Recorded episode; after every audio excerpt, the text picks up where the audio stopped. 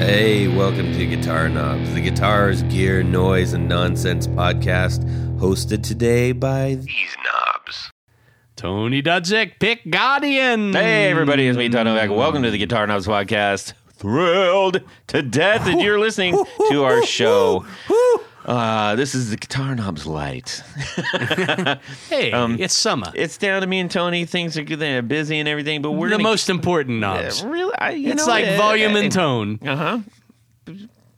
I'd be tone. I'd be tone. No, I'm Uh, tone. yeah, I don't know about that. Oh, Well, that's You- my name. You look more like volume to me, buddy. and usually we have some kind of guest that's making stuff and Right. doing all kinds of things. Yeah. But Yeah. today we've got a guest in studio In the studio, who is also a maker of lots of things, but not the kinds of things that uh, we typically focus on here. However, he is a grand poobah. Sir, introduce yourself. Grand Poobah, Matt Hart. There you go. Matt Hart is hanging out with us today.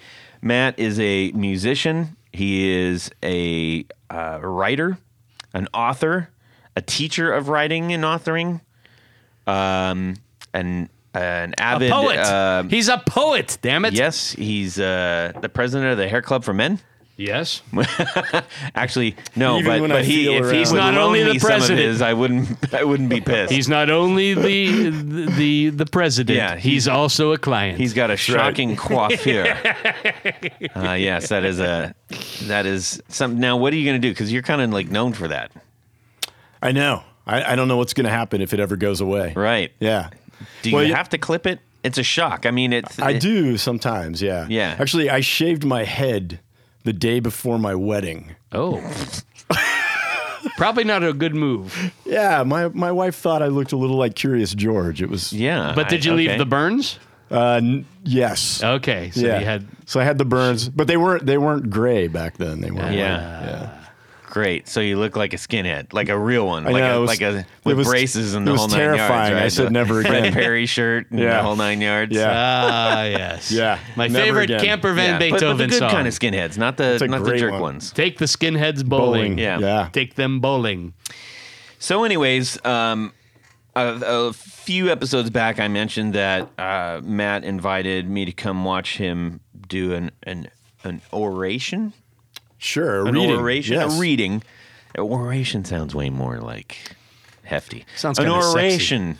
Uh, I'm gonna go with that of uh, of the book that he had one of the books that he had just uh, recently published and was going through, and he's been day going kind of uh, posting them is it week by week It's week by week. week by week. Yeah, Yeah. he's doing a reading week by week, going through this book. Anyways, met up with him, and I, you know, he was a supporter of the show and everything. But um, he, I know he's also a musician, and uh, uh, I, we had an amazing time uh, while he was doing his thing, and it was just, it was a, you know, when you when you meet up with somebody, and I know that so many of us out there, when we do get the opportunities to meet with each other, and in various ways, there is y- y- you're kind of already in you know and and hopefully you're you're in a little bit more than like a tiptoe in and for the most part you know I, I well actually i can't say of a single listener that that we've met or even guests that we've met that we have not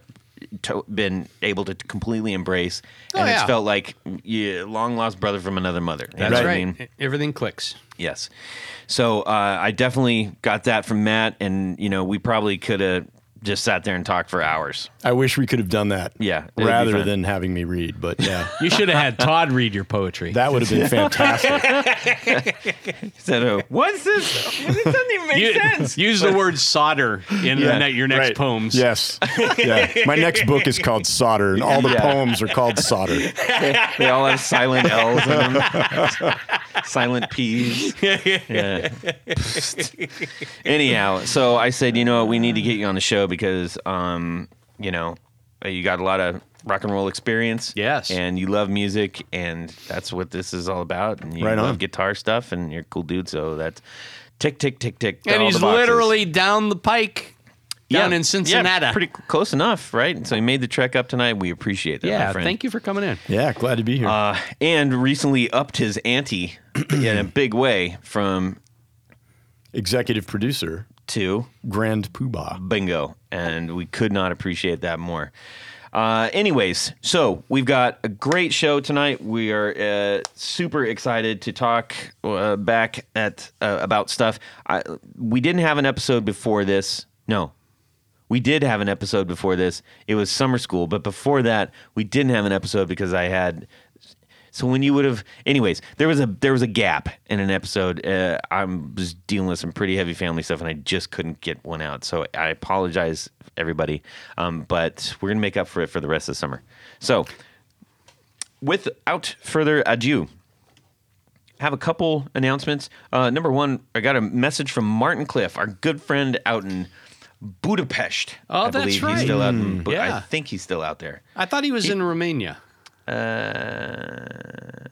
Maybe he moves around. He moves. I, am trying to. remember. Anyways, he says wh- he's in the Eastern Europe. Let's just wherever he All might right, be. fair today. enough. Fair Um, enough. he said, "Loved the last few episodes, guys. Doctor No has such a cool attitude. Grez Guitars makes awesome looking stuff, and the Nam episode was hilarious." Brief update or shameless plug from me. For the first time, I think in eight years, I put some new music out! Exclamation point! First single is called "Back to the Garden Revisited." Out now with another single, "We Were Wrong," due out on the 23rd of June, and an instrumental album called simply "Enough." Should be out 31st of July. Greetings from sunny Bucharest. Bucharest. I was close. He was in Budapest, but now he's in Bucharest. Yes. Anyways, Martin, dear, dear Martin, been supporter of us for the longest time, and we c- we're just so thankful that you are out there and doing your thing. And you know what's funny is when we were waiting for uh, late sauce to ar- uh, Tony to to arrive, Who? Uh, Matt and I were talking about um, music and recording it and releasing it and and how marvelous it is and you know we still look at it as absolute magic that you can bang out something on a guitar and then get with some pals and record it or record it yourself give it a little bit of zhuzh and then you have this thing and you're just like don't forget when you do this, you are doing something that people can only dream of. There are few people that that can take the steps to do it. It doesn't matter how good it sounds. You made something and you and you followed through your plan. You followed through your what your where your heart was guard, guiding you as far as what that music is and you have something to show for it and that can never be taken away and that is such an awesome thing. And it's more accessible now than it's ever, ever been. That's Absolutely. true. When we were when we were younger, we wanted so badly to be able to record, to have a band, to you know get all this th- these ideas down on tape, and now you can do it in your bedroom. Yeah. it's, it's a mi- it's a miracle every freaking time. It is, and I, we were talking about a little bit about, you know, we, we're not trying to be the old folks show or anything. Like, uh, hopefully, it doesn't sound like that. I remember when you um, now had to it does. have a, a But special kind of tape deck. we we were both making note of the fact that, you know, it is a an amazing time. Even like month by month, year by year. I mean, that's why Nam is still so exciting to go to, Yeah. right? Um, and we're why we're excited about all the new gear and uh, things are constantly moving forward, but they're moving forward at a, at a pace that no one's ever seen before. And when we uh, when when Matt Matt and I are about the same age, when we were growing up, you know, I said I said you know I was a radio kid, and yeah, I know he is too, and and many of us who are listening right now, it's like we grew up listening to the radio.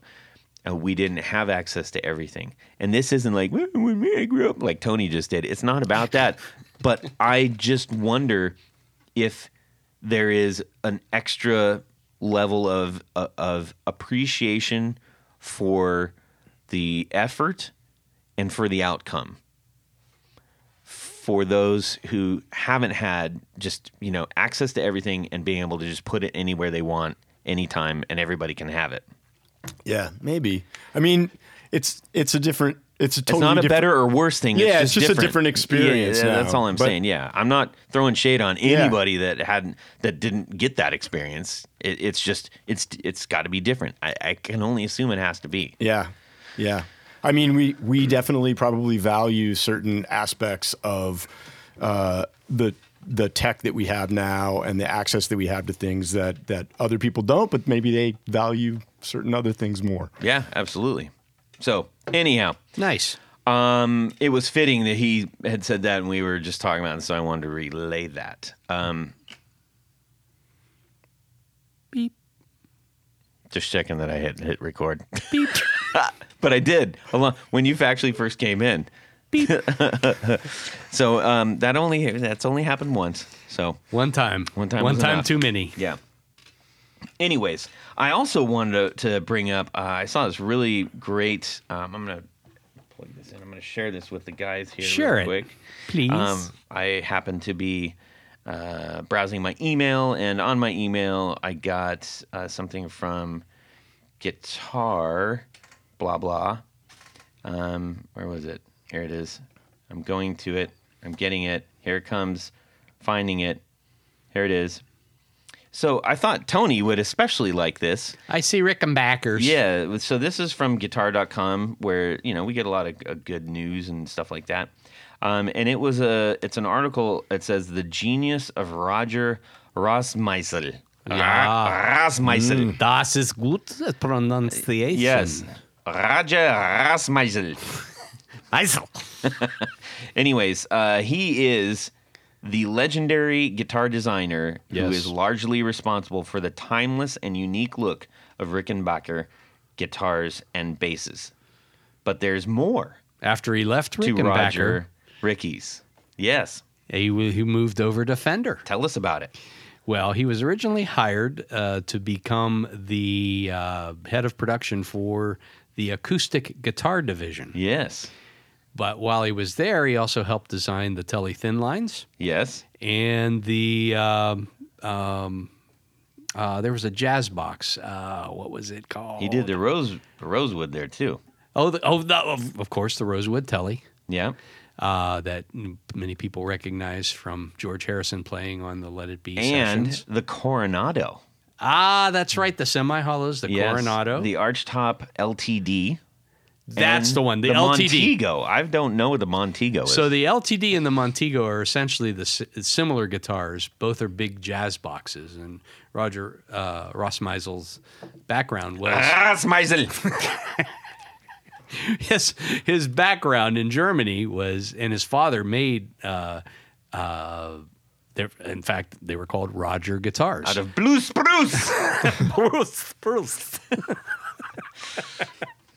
but anyhow, uh, yeah, those both of the and those guitars are s- the LT Limiteds and the the Montegos are just impossible to find, yes. and they're really cool guitars.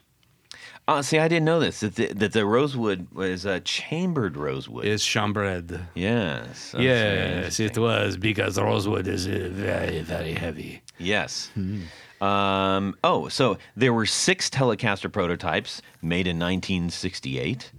Uh, hang on. There were six Telecaster prototypes made in 1968 and 1969. One was given to George Harrison, Yes. who used it in the Let It Be sessions Yes, I and said for that. famous rooftop gig. Yes. Another went to Elvis Presley.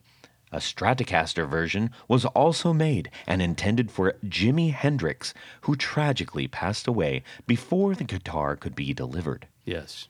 That's my that's my best uh, NPR. That's that's very good. That's nice. Thanks. it sounds like you're a documenter. Yeah. Uh, he was then involved in a sh- car accident and uh, obviously bad stuff. Bad stuff So, after anyways, that. um, I thought that was really interesting. No, I mean I I consider Uh, It him. didn't ta- really talk much about uh, the the Rickenbacker. Well, but yeah, I mean, and that to me is is his biggest contribution to the world of guitars because he brought over. I mean, he came up with the designs for the ca- what were called then capris, Right. which later become uh, He's 330s. responsible for the German carve pretty much almost single The handedly. German carve on 381s, uh, yes, and you know his uh, You know what they call the German carve in, in German? Germany? Das Kaven. The German carve! Oh. but the other the other part that is interesting is when he moved over to Fender. Yeah. Um, you know, like when he went to the Telly Thin Lines, those were actually made from uh, a one or two piece body that was scooped out, and then a piece of wood was laminated on the back, and that became you know I mean that's it's actually really good structure, and it's similar to what happened in the world of of Rickenbacker too. That's how uh, Ricks have they're basically scooped out, and then they have a back glued onto the back. That's why there's usually binding on the back on like the curvy 360s. Binding on the back, sunroof crack, digging the seam with a gangster lean, baby. Nice. I'm on it. Yeah. Wow. Anyhow, well, that's a yeah, that's an excellent article. I'll have to look that one up and uh, delve into it a little bit. Yeah. Well, we delved. That was the dial. that No, was I the mean delving. personally, I will delve Oh, into personally it delving and into read it. read it in depth, and then Methinks thou delvest too much. Hmm. you know me, I love to read. Anyways, uh, so there we go. There's some fun announcements. Yeah, that's cool. That's on guitar, That is on guitar. guitar.com. That is correct. Okay. Uh, all right, let's uh, get through what's going on in our music world this week. Anthony. So this week, in, Yes. keep, in keeping with our German theme, Yes. I was uh, The lovely. the The- untalented The bequoffed. bequaffed. Yes. No, I, Yes. I I mean compared to this guy. Yeah. Ah, no. Yours is more like a Mine is a. a don't don't. It's it's, It's just less than that. less than that. Yes. But I Okay. bet I could do that. yes. It's about the right length. I bet. Yeah, you've got Yeah. some a good. little there. bit of Elmer's glue. but Matt's got nothing on on your fishnet stockings. So go ahead. Very true. yeah. See you pull this off. Um. So in keeping with our German theme this week, okay. I was. Do I get uh, to do this through the whole show? yes. yes. All right. I was uh, the the July 2023 issue of Guitar Player magazine um, has a um, a review, and this is a very interesting deal. This is a German company with an unfortunate name. I suspect there is some weird German translation, but the name of the company is called Kiss My Strings. Kind of unfortunate, but you know, I mean, you know, what are you going to do? That's what they best. call It's not themselves. the worst. yeah, but they make um, a bridge that is uh, similar to the Mastery Bridge for jazz Is masters that some kind and of like weird jaguars. translation? You know, like uh, uh, you know, when you laugh when somebody trips. Anyways, they're the you know they have the, these huge words that mean like entire phrases. I wonder if there's a something lost in translation. It could be. I mean, there's okay. there is if you go over to Kingsdale, there, there. Schadenfreude. Schadenfreude. Schadenfreude. Yeah. Uh. Look, he tripped and hurt himself. But there is a there is a. Uh, um, I'm not, I'm not sure if it's a Korean restaurant, but it's called Light Bulb. okay. All right, they probably didn't understand the translation. Yeah. thing. and I mean, There's one by us called seasoning crab. I'm like, I- what? What does that mean? I love seasoning crab. Yeah. Anyhow, this is a um, a bridge for a jazz master or Jaguar or even Mustang that is similar to the Mastery Bridge that has basically uh, it's similar to a intonated uh, three saddle telly bridge. Okay. And um, this one, um, uh, again, it's it, it, it looks to be very well made.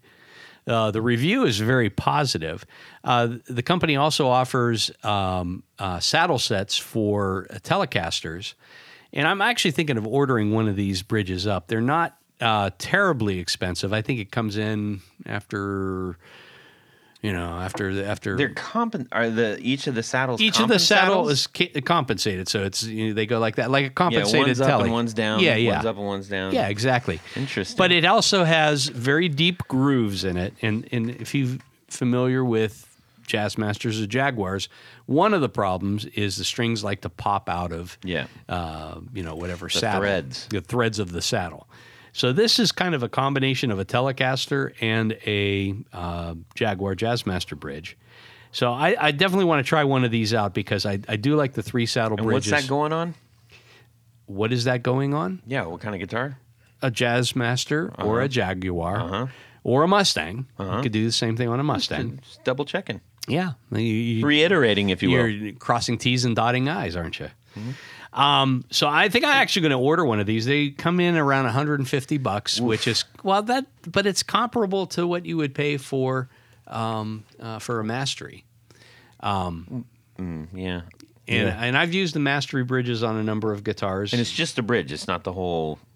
This is Like just the vibrato bridge. setup and No, no, everything. not the Okay. vibrato. Um, and that's one of the biggest complaints with people that have those particular models of guitars. The strings tend to pop out. The strings, the break angle on the strings is a little tough. Sometimes the strings actually rub against the the base of the bridge. Mm-hmm. So this this kind of solves that. Um, I've used the mastery ones on a couple of guitars. What are you going to put it on? Uh, I'll probably put it on one of my uh, uh, jazz masters. Um, but anyhow, so there's that, and they also make a set of uh, Telly saddles uh, that are the same way. I think those run about a hundred bucks. And the interesting thing, and this I love the fact that they recommended this is um, typically you know you can buy compensated saddles that are all brass for Telecasters, which are great.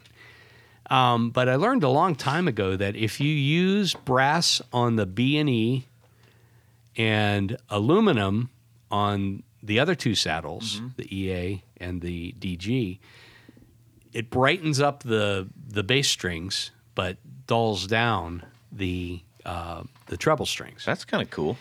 What they're recommending is they'll they sell a set. Or that is it? Is that not cool? It is cool.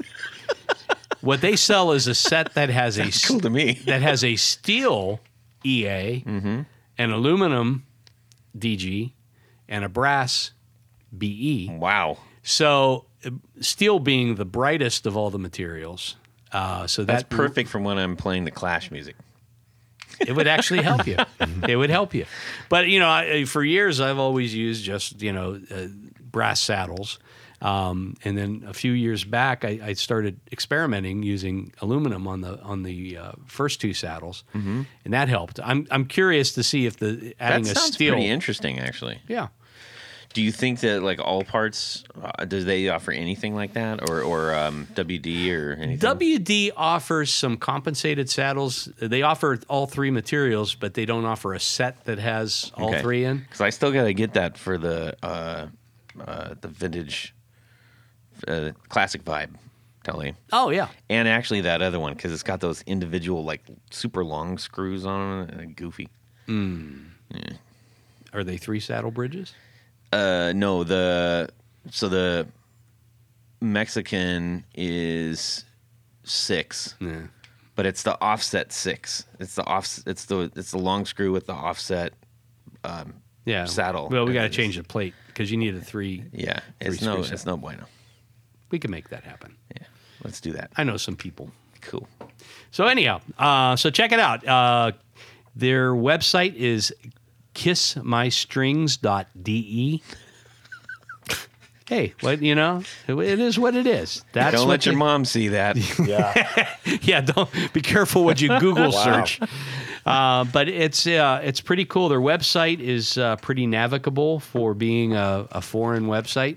A buddy of mine that was looking at this, he went in on his computer and it didn't recognize that he had he was in the U.S. and he was trying to decipher a German site. I So understand. they have a, a a site that reads in English. That's brilliant. There I you like go. It. I like it very much. Check them out. Do they say that there's some advantage to this bridge over, say, a mastery or a stay trim?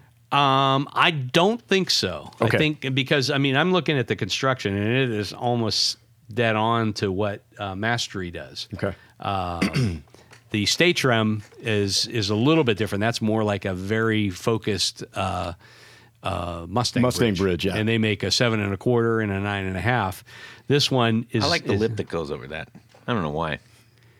You like the Mustang bridges, Eh, just with the little, you know. the little thingy. Yeah. Yeah. It's kind of nice. Okay. Don't know why. I use Mustang bridges on most of my Jaguar Mustangs and related Jazzmasters Okay. because I do like. I'm I, I'm with you. I think it's a better bridge, Yeah. but Well, th- that was lovely, Tony. Thank you, as per usual. Uh, Check it out. Yes, Matt, delight us and enlighten us.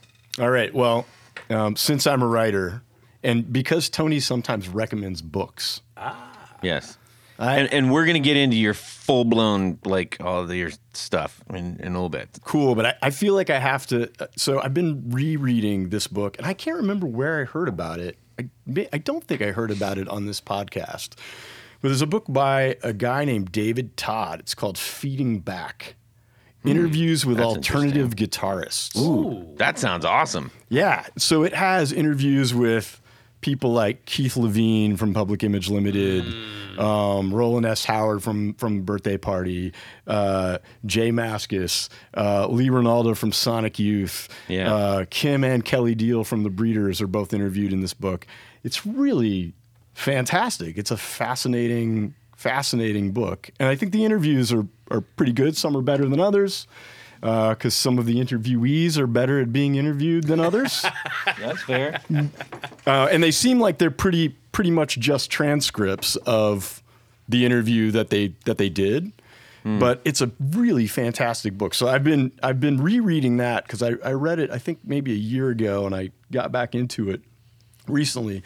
The other thing that happened It's is called it's feeding back. Feeding Back Nice. by David Todd. Is there like a sub? I think it's Feeding Back interviews with alternative guitarists. Okay. I think is wh- is the subtitle. But I, if you if you go onto your favorite you know book website and search "Feeding Back David Todd," it'll come up.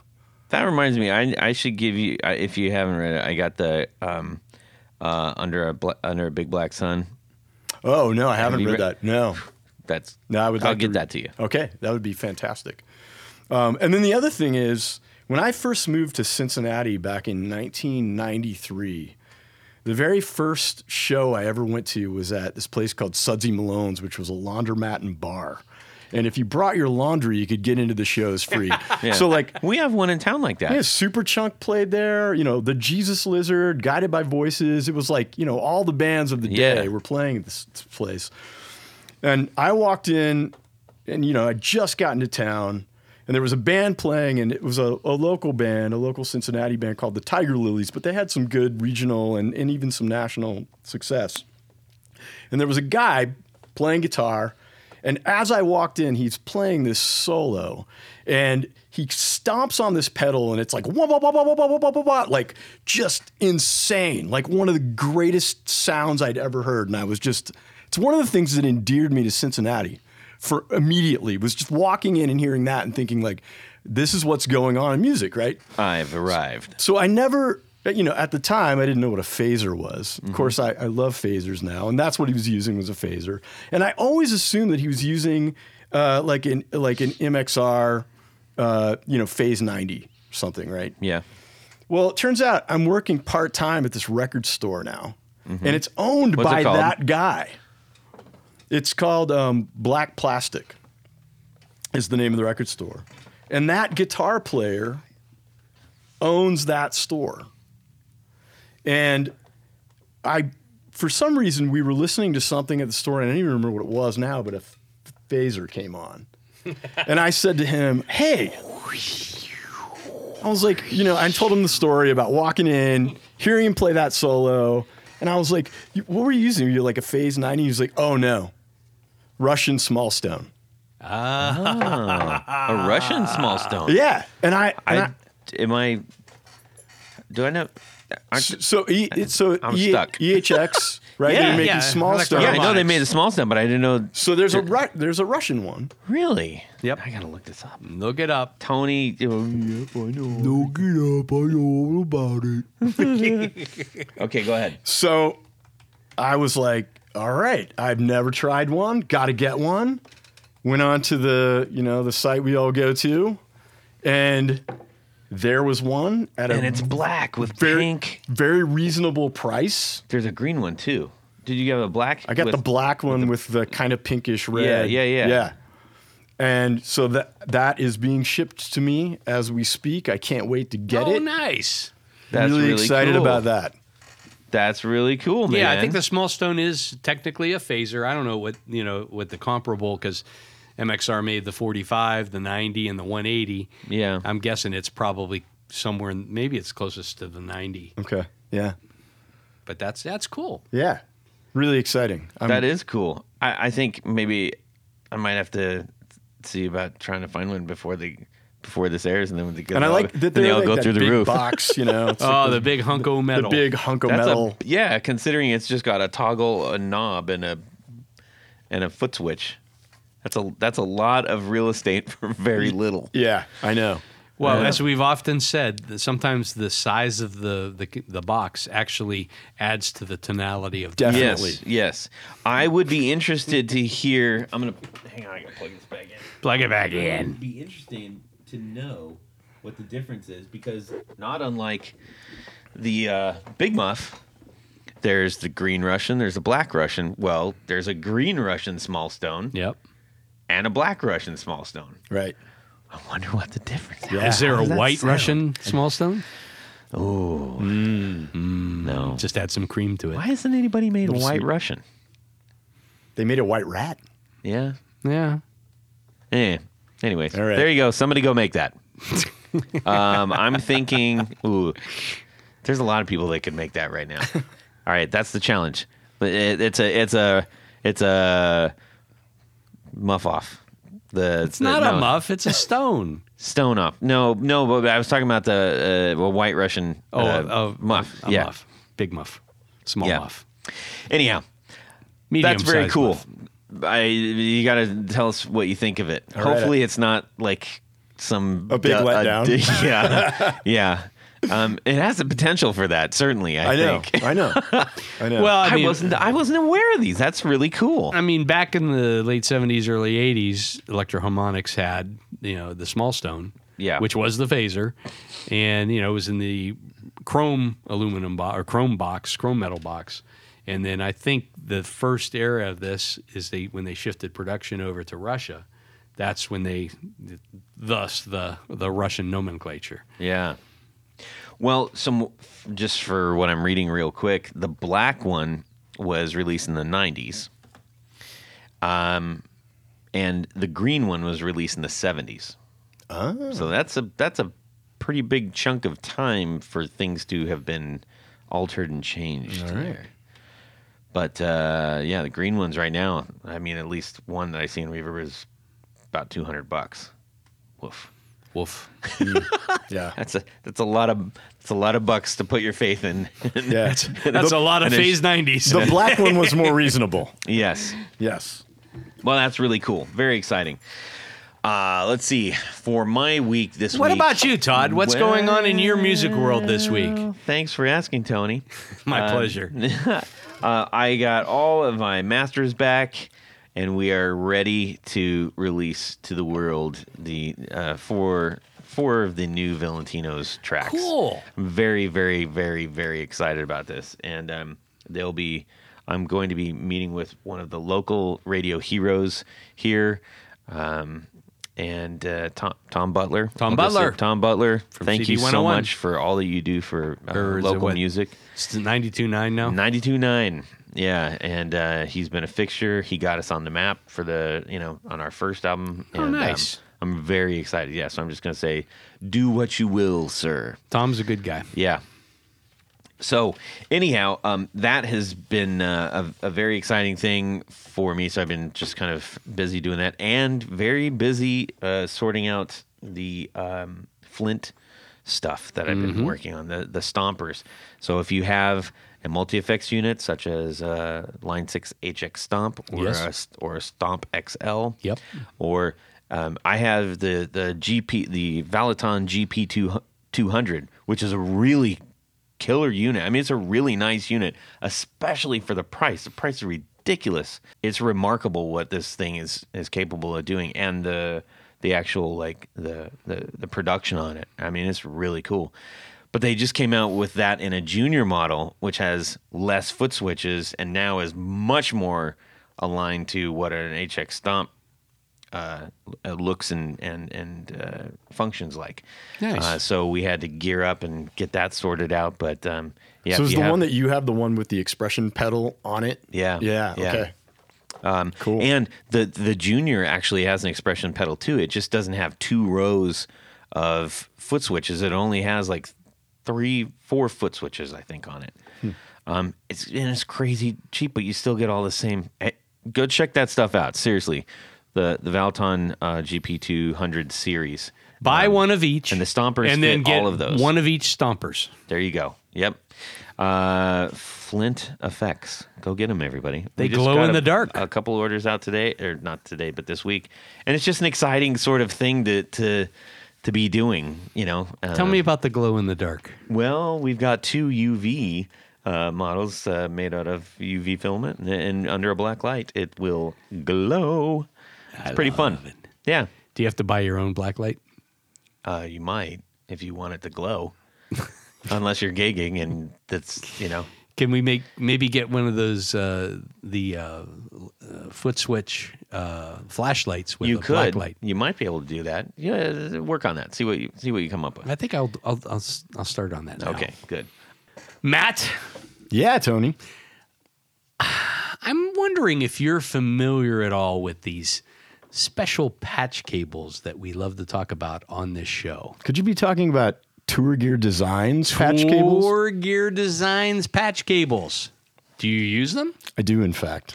Oh my god. Three boards full. This is going to be a really easy sale. Three. you know, what you really ought to do is get the bulk pricing. if you got three boards full. Wow. Yeah. Yes, sir. Yes, sir. Three boards full. Yeah. Wow, that's cool. Mm-hmm. Do you like them? I do like them. They're very, very small. Yes. Uh, they come in a variety of different lengths. Yes. They come in different shapes S shapes, Yes. C shapes. You've even said W shapes. Yes, I, they're still working on the W shape, but All they right. haven't uh, released it yet. Right. Indeed. You know what else? Hmm, what? You probably know this since you've got three boards full. They're pretty inexpensive. They're very inexpensive, but you know what I would love to know? what? Do you think, is there any way that you could get me a discount? I'm going to give you a discount. I'm going to give everyone listening a discount because all you got to do is go to the Don't do website. it. No, Tony, don't. I'm doing it. I'm doing it. You can't stop me, Todd. All right. Go to the website, fill up your shopping cart, go to the checkout. There's a little area called coupon code. Type in the guitar knobs, all Yeah. one word, all lowercase. You're going to save an extra 10%. 10% on an already reasonably priced product that you're going to absolutely love. That's right. They also do uh, TRS cables. So if you Oh, have, if that's you're right. do- m- doing remotes for some of your JAS pedals, Yep. JHS pedals, Yep. um, or actually, I don't think you need tip ring sleeve for those. Wait, maybe you do. Shoot. I'm trying to remember. Just Any- buy some anyhow, 'cause if you're gonna need 'em. If not you, now, if you got you'll an need 'em tomorrow. expression or something like that for your HX stomp, you do need a, a tip ring sleeve. Do it. So, where do you go, Todd? To tourgeardesigns.com. Dot. Okay. Dunsky, thank you, Tour Gear, for sponsoring our four on the floor. Matt, Let me get a little bit of this. Whoa. there, Oh, very nice. Roll over, Beethoven. One, two, one, two, three, four on the floor. Matt, go ahead and give us your four on the floor. All right. So I know lots of people say that this is really hard, and it was really hard for me. Well, especially you just said you got three pedal boards. I so- know. I had to give myself some criteria. So, first criterion is that if these were the only pedals I had, I could actually play a gig with them. Good, Okay. good one. Okay. that- yeah. Second criterion, they had to be relatively uncomplicated. So no menus, no presets, regular uh, nine volt, you know, uh, hookup. Right. Three, uh, they had to all serve multiple functions. So they had to do a Wait, lot. no of, nine volt hookup. no, they they did have to have nine volt hookup. Okay, good. Yeah, I thought yeah. you said no. I'm like, yeah, whoa, yeah. we're Center going to the negative, Wayback all Machine. That. Yeah, yeah, yeah. No, they all had to be nine volt. Um, they had to serve multiple functions. Fourth thing, I wanted them to be two hundred and fifty dollars or less. Ah, All right. fair. And then finally, number five, they had to allow me to create as much chaotic noise as possible. I'm talking like modulation, feedback, octave madness, all the grit you could ever want in the world. I have to be able to like step on these pedals and and have people know that I stepped on them and that they're they're going to destroy the world. So, Gotcha. with that in mind, um, my first pedal is Is this an all death by audio board? it's By the- not. it, it, it could be. Well, actually, you just need one pedal for that. It could be. Uh, my first pedal is the audio disruption devices failed transmission. That's a great one. It is a great pedal, and you can get you can do overdrive, distortion, fuzz. It has a noise knob. It has a malfunction knob. It has two switches that allow you to add bass either to the static that the pedal introduces or to your signal. And it has uh, overload booster uh, switch on it, and you step on that, and it just blows the thing apart. Um, and I love that it like it does some oscillation weirdness, it does modulation weirdness. It can even sound like a ring modulator sometimes. So it's a really versatile pedal if you want to get like just qu- kind of ordinary like overdrive sounds or ordinary distortion or even you know just kind of ordinary fuzz sounds you can do it with that pedal but you can also do so much more i mean it is a really weird noisy amazing chaotic Yeah, pedal that's super cool. All right, chaos That's a good one to rules. start out with. all right number 2 Two is Death by Audio. for the for the longest time, I've had the Death by Audio um, Space Bender chorus modulator on on my board, which is a really wild and amazing pedal. But it got booted just today because I got the brand new Death by Audio pedal, the Disturbance, which is a filter, flanger, and phaser. Okay. A- and it has this new feature where you can step on one of the foot switches and it locks the LFO so that and basically the way Death by Audio is describing it is that it it freezes modulation and you can really get just wild sounds out of this thing. I mean, and they've done they've gone to great lengths to make sure that really this is like 50 different pedals in one. I mean, you can get so many crazy sounds. Um, and there are some like usable, you know, That's if you if you're into usable sounds, I mean, I'm not really, but if you're into usable sounds like that's the Ottawa- asterisk note on every single pedal they make. Yeah. There are some usable There are sounds. some usable sounds. I mean, if you just want an auto wah or you want a nice phaser or you want a nice flanger, you can get it out of this pedal. Okay. But if you want the thing to oscillate wildly and go completely insane, yeah. it will absolutely do it. I'm really thrilled Yes. about it. Yeah. Disturbance. Love it. Yeah, Johnny Marr up there just went, "Hey, Yeah. You did. hey Uh, now. The third pedal is uh, beautiful noise effects when the sun explodes. Ooh, that's such a great title." Which I mean, is- that's a great album title, man. Yeah. Ah, amazing um, lo-fi reverb boost. Also, it has uh, modulation on it with this sort of feedback switch. Um, so you've got reverb, and then you have a switch where you can you step on the foot switch, and it doubles the output of the reverb. And then there's a switch in the middle that you can put your foot on and it ramps the reverb so that it keeps it sort of oscillates and keeps going.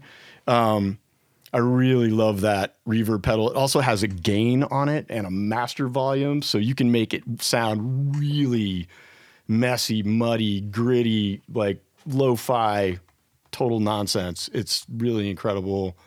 Um, my favorite reverb pedal right now. And actually, sometimes it even sounds, you can make it sound really clangy and metallic, which is probably a sound that most people don't want their pedals to make, but I kind of do. I'm not getting that from you right now. Yeah. You seem pretty conservative. I'm very conservative when it comes to pedals. Yeah, for sure. Um, and then speaking of speaking of conservative, uh, my fourth pedal is the Boss DD8. Uh, okay. Yeah, the and you know partially because I could have. There were other delays that I thought about. Um, one delay that I really love is the Midfi Electronics uh, Clarinaut, which he doesn't even describe as a delay, but it is. It's like a simulated tape delay kind of thing. But if I only have these four pedals and I have to play a gig, then I'm going to need more than just sort of tape delay. So I like that the DD8's got the reverse, it's got shimmer. It's got an analog setting. It also has a looper on it. It also has this ramp setting where you can sort of ramp the delay. It also has. Um, uh, I was trying to think. Uh, there's one more that I was just about to mention that I forgot, but it has so many uh, amazing features on it, and you can really do a lot with that pedal. Yeah. Um, yeah, That- it just goes that- and goes. That has an awful lot in it. And for Yeah. four knobs, sheesh, I mean, it, it is pretty. and wa- expression yeah, and stereo. yeah. Jiminy. It's pretty wildly uncomplicated though for such a complicated pedal. I mean, it, there is so much in it, but you've got four knobs. Yeah. So you Yeah. got uh, expression level, feedback, and time. Those are three. Okay. Okay. Yeah. got it. Yeah. But then you got uh, it goes into let's see, um, the mods you get the mo- the the uh, GLT glitter maybe warp modulation shimmer um, bonus reverb reverse warm tape standard analog loop so those are the selections Yeah. you, you get to choose Yeah, and then I remember the thing I was going to say on the back. There's this little switch, and you can either switch it so that uh, when you turn the pedal off, that the repeats keep going until they fade out, or, or s- just stop Or you loop, can just press stop twice it. so you press it twice and it stops the so if you start the well, no, loop- Oh, that's for the looper, but yeah, just for yeah. the pedal generally, there's a switch on the back, so you can do it so that if you when you step on it, the pedal just goes off, Hmm. or you can switch it so that you, when you step on the pedal, the repeats continue until they fade out. never hear about the DD8. Why do you think? Do you think that uh, people are just like this is just silly? I think that uh, people get uh, they they fall in love with whatever version of this pedal that they fall in love with. Right. Okay. For the longest time, I had a DD5, Right. and I loved the DD5. I didn't think there was anything that would ever replace the DD5. And then for a long time, The I was in love DD3 with the, people love the DD3. yeah, DD7. You know, but I really like this new version of the pedal. I think it sounds great, and I think that it just has so many options for me. And I like to make a lot of weird racket, and Yeah. this really helps. That's cool. Do you have a um, expression pedal hooked up to this? I do not. I'm not. That's your next. I'm not a huge expression pedal guy. I mean, occasionally, Uh huh. but uh, right now I'm not using expression pedal on any of my any of my boards. All right. Well, that's the next level, I guess. I know. right. Yeah, maybe. Well, super cool. When you turn professional, you'll Right, want, when you'll I- want to you'll want to get a When I go expression pro. pedal. yeah, yeah. Um, well, thank you for sharing your four on the floor. Oh, that's there. cool. Yeah, that's a that's a fun four on the yeah floor. really really cool uh, so f- first off i think let's let's kind of start with what's happened most recently and this is what you know you are you surprised me in a way and it was a very it was very delightful we we met you at the at the uh, uh the place called two dollar radio which is a really cool place book publishing uh tap coffee v- vegan restaurant L- like it's it's like a, such a unique place It's a great place. you came with bearing gifts you brought me a record Yeah. I brought you the latest uh, R Ring record. R period Ring is the name of the band. And the record is called uh, War Poems. Right. We Rested. right now our ring is whom So R Ring is uh, Kelly Deal from the Breeders and Mike Montgomery, who played in um, the band Ampline, but he also owns the recording studio. It's called Candyland. That's in Dayton, Kentucky. He's recorded, uh, you know, bands like Proto Martyr and the Breeders, um, to name a couple. Sure. Yeah. Well, that was a uh, that was too kind. Um, inside that was also a a little book, which is super cool. You want to tell me about that? Yeah. So th- at first, um, Mike and Kelly, uh, who I've known for a little while, asked me if I would write some liner notes for their record. And I thought, about it for a little while, and I was like, you know, I could write some liner notes for your record, but nobody's going to care if I write liner notes for your record. Why don't we give uh, a song to a bunch of different poets who are also musicians or music journalists or involved in creative uh, other creative fields besides uh, uh, poetry and have them write a poem in response to that song and then we'll print the lyrics to the song and we'll print the poem together and we'll make this book and so we got all kinds of amazing people to, to be involved in that including um, Hanif Abdurakib. Um, we got Lee Ronaldo from Sonic Youth to write a poem. We got Sadie Dupuis from Speedy Ortiz to write a poem. Uh, the actress Amber Tamblyn wrote a poem. She's a she's a poet. Um, so there are, there are a bunch And of that really Hanif uh, great. Abdurraqib, he's who who uh, also read that night, right? yeah, Hanif uh, is is Holy moly, that won guy a- was incredible. yeah he won a genius grant from the MacArthur Foundation. I mean he is really Like- incredible. I, I mentioned at work, I was going, yeah, I'm gonna go see this dude. And he's, some- you know, he's invited me to this guy's uh, Hanif, and and three people said Hanif Abdurraqib, and I'm like, wait, what? How do you? And they're like, he's incredible. Yeah, he has they an- knew. I mean, He has, wow. an, he has an incredible book called They Can't Kill Us Till They Kill Us. And it is um, largely um, uh, mu- music journalism, like essays that he wrote, but he's a poet. So it's a the the writing is absolutely fantastic. He's a great reader. He's, you know, a really, really good Yeah. guy. And that that book is incredible. He had the room in the palm of his hand.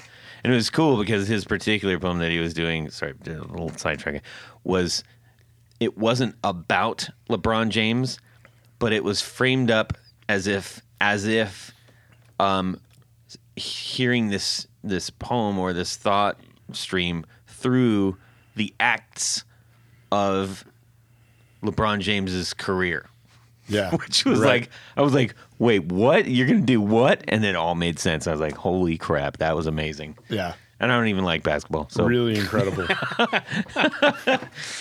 anyways, Wow. so you you brought that, and it was super special. I was like, wow, there's an accompanying book a book with this too. This is this is freaking killer. Well, why did you bring me that record? Well, so recently I I got the opportunity to actually play guitar and bass with our ring uh, at a show that they had in Springfield. It was like this festival that was going on, Right.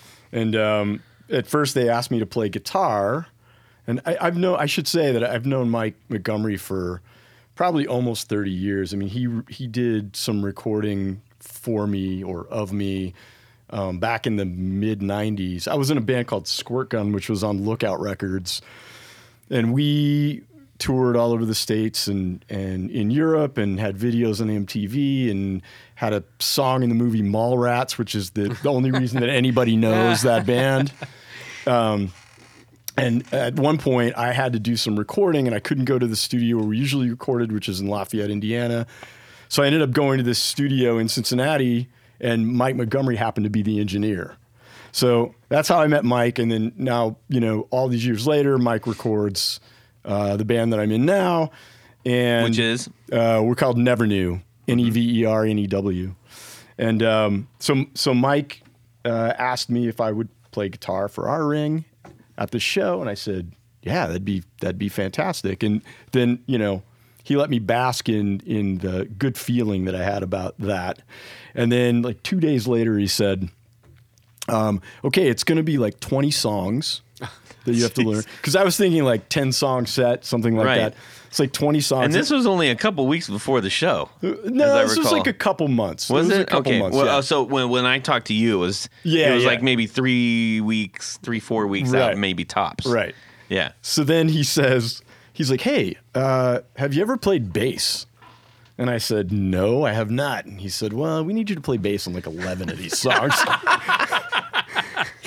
Hey, and then can you do some drumming and uh, so, so you know, I had to learn how to. I had to try to learn how to play bass. I feel like at, you know now I am a um, maybe half passable indie rock punk rock bass player. There you go. but you know it's a really different I mean, I know the old joke is right. You know, how hard could it be? It's got it's a guitar with four strings. even right? less strings. Yeah. Um, but what, it's, what kind of bass are you playing? you know, I so I wanted to get something that I felt like would be uh, akin to the guitars that I often play. So I got uh, actually ended up getting a, a Squire um, '60s classic vibe Mustang bass. Oh yeah, yeah. Okay, It's kind of it's you little know, one. It's small. Yeah, it's yeah, small. That's what our bass player plays. Actually. offset. I Yeah. really like that bass a lot. Um, and I put I didn't like the pickup that was in it, so I got a Lawler pickup for it, um, and it sounded sounded really great. But um, yeah, I you know learned sort of how to play bass. I mean, you know, I'm a singer and a guitar player most of the time, and I was telling you earlier that like if you're a singer and a guitarist. And you're jumping around and you're playing pedals. You teach yourself how to nail the one and the three, and you try to ignore the rhythm section. And to play bass, you got to play on the two and the four, and opposite. you got to lock up with the with the with the bass drum. You know. Right. Uh, Um, So I was really nervous about that, about being able to do that. And I asked a friend of mine who's a who's a guitarist and a bass player, like, you know, can you tell me how to conceptualize being a bass player versus being a guitarist? And he was like, Man, he's like, I know you like to dance. It's like dancing. He's like, you gotta like you hit when you're dancing, you're going with that bass beat and you're throwing your hips at the two and the four. And he's like, that's what you gotta do. You gotta play it like you're dancing. And for some reason, somehow, that really helped me conceptualize what it would be like to play bass and lock up with a drummer. Um, so it was really a lot of fun. It was, and you know, now I'm like, God, why, why has it been 30 years and I never really played bass before? Like, Right. I love it. I It's mean, I fun. love the instrument, and I got a, a Fender um, Rumble uh, 500. I think it's the 500. It's Yeah. the one that's got the Single fifteen in it. 210. Yeah, I was right on. And uh, By single fifteen, he meant two tens. yeah, I was guessing Um, completely. yeah. it's kind of like a twenty. yeah. It sound it sounded great. So uh, yeah, it was really really super fun to to play with them. I'm hoping there are going to be more shows. I mean, there, there may be more shows down That's the road, awesome, but man. I mean, Nice. it's kind of hard because Kelly's um, Kelly's playing with Proto Martyr and with the Breeders, and they're doing a lot of shows. So she's gone a lot, um, and Mike's got other stuff that he's that he's involved with and dealing with. So That's wicked. hopefully down the road there'll be some more. and the show was The show was a lot of fun. Yeah, it was great. Uh, I think I was uh, probably so terrified for about the first half of it that I didn't even look up from what I was doing, other than to switch, you know, between guitar and bass. And there's one song where I played a skateboard. So uh, I had to actually hold a skateboard on my shoulder and then roll the wheels, the wheels. Hmm. into the microphone. Fancy. Yeah, You so I get in played Noel guitar, Gallagher's bass, skateboard, and I got to sing some too. Yeah. so it was Now, really cool. Uh, did GBV play that show too? GBV did not play that show. I Oh, they wish- always do. I know. I wish they had. That would have been Uh, fantastic. for those not from the mid mid Midwest. That's uh, Guided by Voices. yeah, Featuring Robert Pollard. one of the loud, loudest shows I ever saw in my life was at Sudsy Malone's, the aforementioned Sudsy Malone's. It was Yeah. guided by voices, and I had to leave. It was What? so loud. What? It was so loud, and and you know, you guys know 'cause That's the we've been same way talking with about- with Dirty Dungarees here. It's just like holy moly. You gotta get you gotta get your fingers and someone else's in your ears. It, Oh. it can get loud. It was unbelievable. so you're saying the washing machines were too loud? Yeah, the washing machines were too loud. They were they were drowning out the band, you know. And you know, all you could hear was all you could hear were washing machines and Robert Pollard like taking drinks of PBR, and so there was couldn't hear the music. I had to go. Oh, Ah. yeah. wow. That's awesome. I don't blame really you. loud. It then. was really I loud. don't blame you. Well, uh, so let's talk about some of the gear you're you're actually wait, let's we'll, we'll get to that in a second. Let's talk about your uh, you know, you came in we were we were talking about you doing you're reading your poetry and everything. Um you are you're one of the the people that you know I love meeting people that have a lot of things that that they're into, but those things that they're into, like they're really into, and and that they that takes talent too. That's that's To do poetry, or you've talent- got to be really into it. or or or, or just su- super compelled to do it. You know, right, right, right. so you are yes, you are an author. You made a book now. Several books. several books yes um, but the book at the time that you're reading um, you, you know we were listening to that uh, but i also learned that you i learned a ton about you in like five minutes it was crazy i was like damn This is- it's like speed dating. wow it was and i got a gift uh, so um, tell us about what you do for your job Right. Yeah. So I teach um, at an art college, four year college of art and design called the Art Academy of Cincinnati. It's been around since 1869. Wow. Um, I've been teaching there almost that long, but uh, actually, se- I've been teaching there 23 years, Oh, wow. I think, at this point.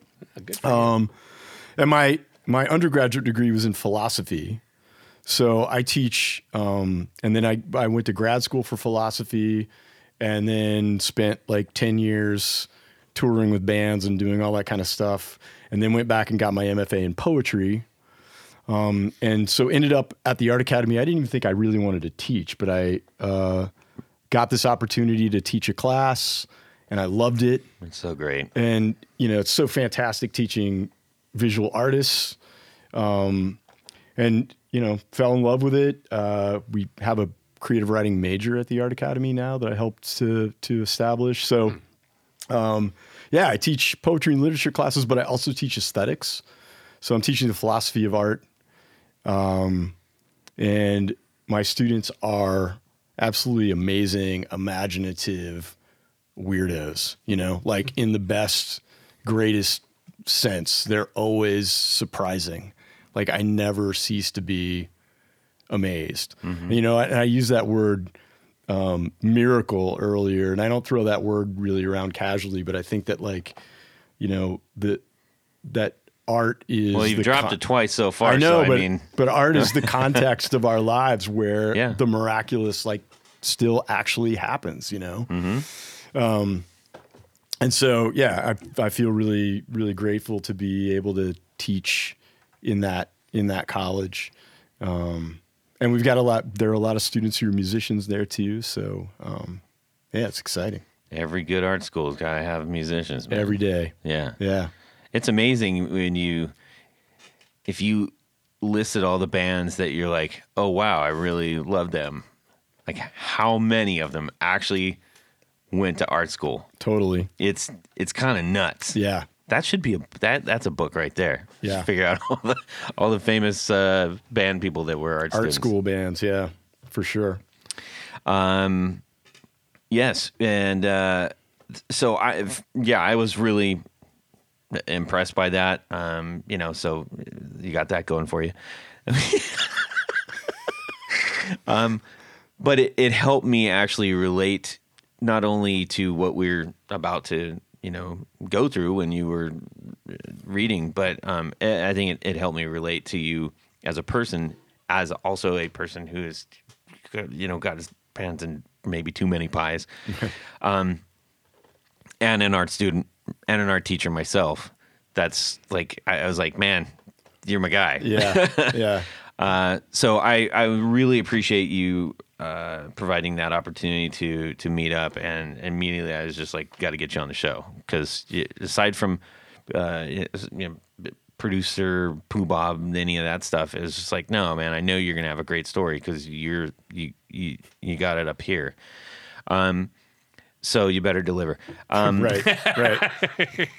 let's talk about so you're you're obviously interested in things of uh, uh, where the mind will take you and how you steer that but steer it with your your open eyes and your inspiration because it's not just I- I don't think that you uh, it's hard for me to envision an artist of any kind having complete control of the wheel. Right. So it's it's much more like being a ship captain, right? than than a, a driving a car. Yeah, or or maybe like being the sail on the ship and being sort of blown around from harbor to harbor. I mean, I, I am all about the creative process. Like the creative process is the foundation of absolutely everything that I do. And what I mean by that is that like I go downstairs, I have a I have an office, you know, in my in my basement, and I've got all my music gear set up there and I've got my typewriters and I have all the stuff that I I've got a record player and I go down there every day and I listen to music and I read and I try to write a poem every single day and I try to write music every single day or play music every single day. Um, and you know, because of that, I'm like pretty wildly productive without having any real ideas to begin with. Like it's about diving into the wreck of all that stuff and allowing that to carry me to something as opposed to me starting out with an idea and saying, now I'm going to force whatever this thing is that I have into this box. Right. It's more about playing with all of this stuff. I mean, you know, it's like we play in bands, right? And sometimes we get so serious about it that we forget that it's play. It's like we're I'm playing with all of these things and trying to be on the lookout for where they might want to go, or where they might want to take me, right?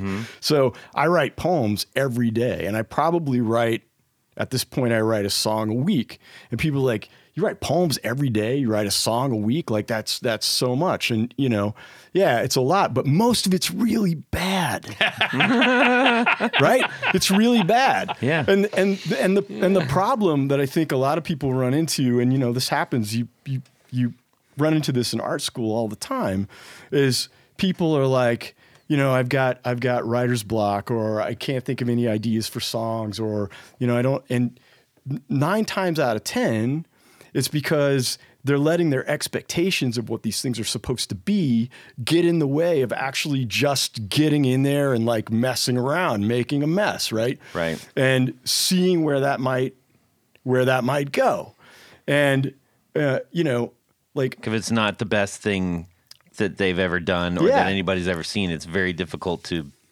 to get yourself uh, to get messy enough to let it not be that. Right. And I like the the the reason that you know I can um, that I can be as productive as I am is because I don't care whether or not any of the things I do are any good Mm-hmm. because I believe that quantity will lead to quality eventually.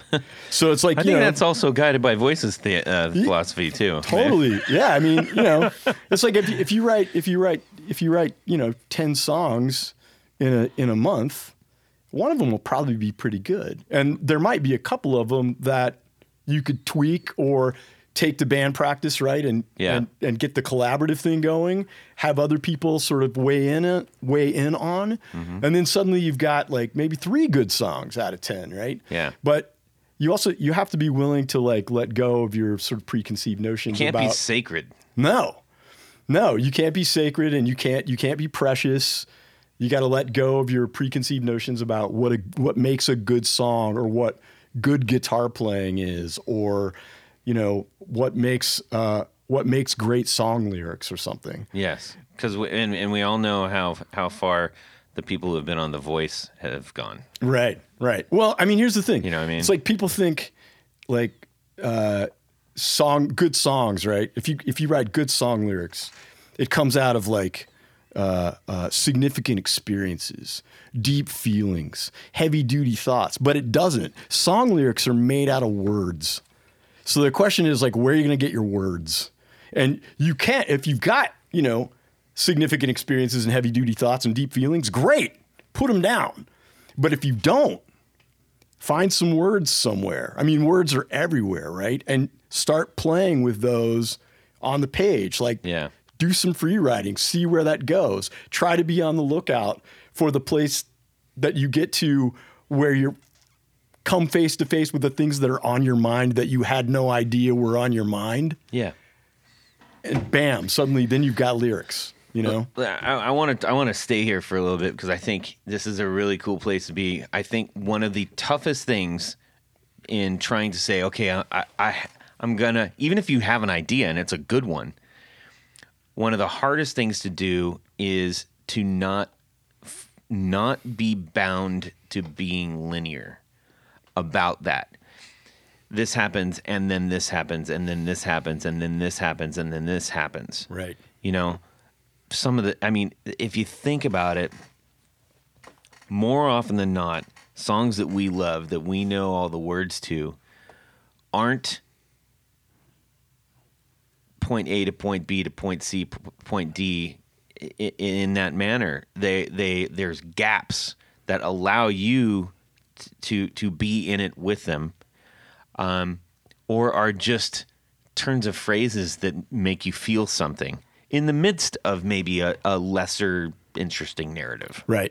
Right. Or even, you know, you think about like, uh, we think sort of typically about like, you know, verse, chorus, verse, co- chorus, you know, solo, verse, chorus kind of, kind of structure. Right. Yeah.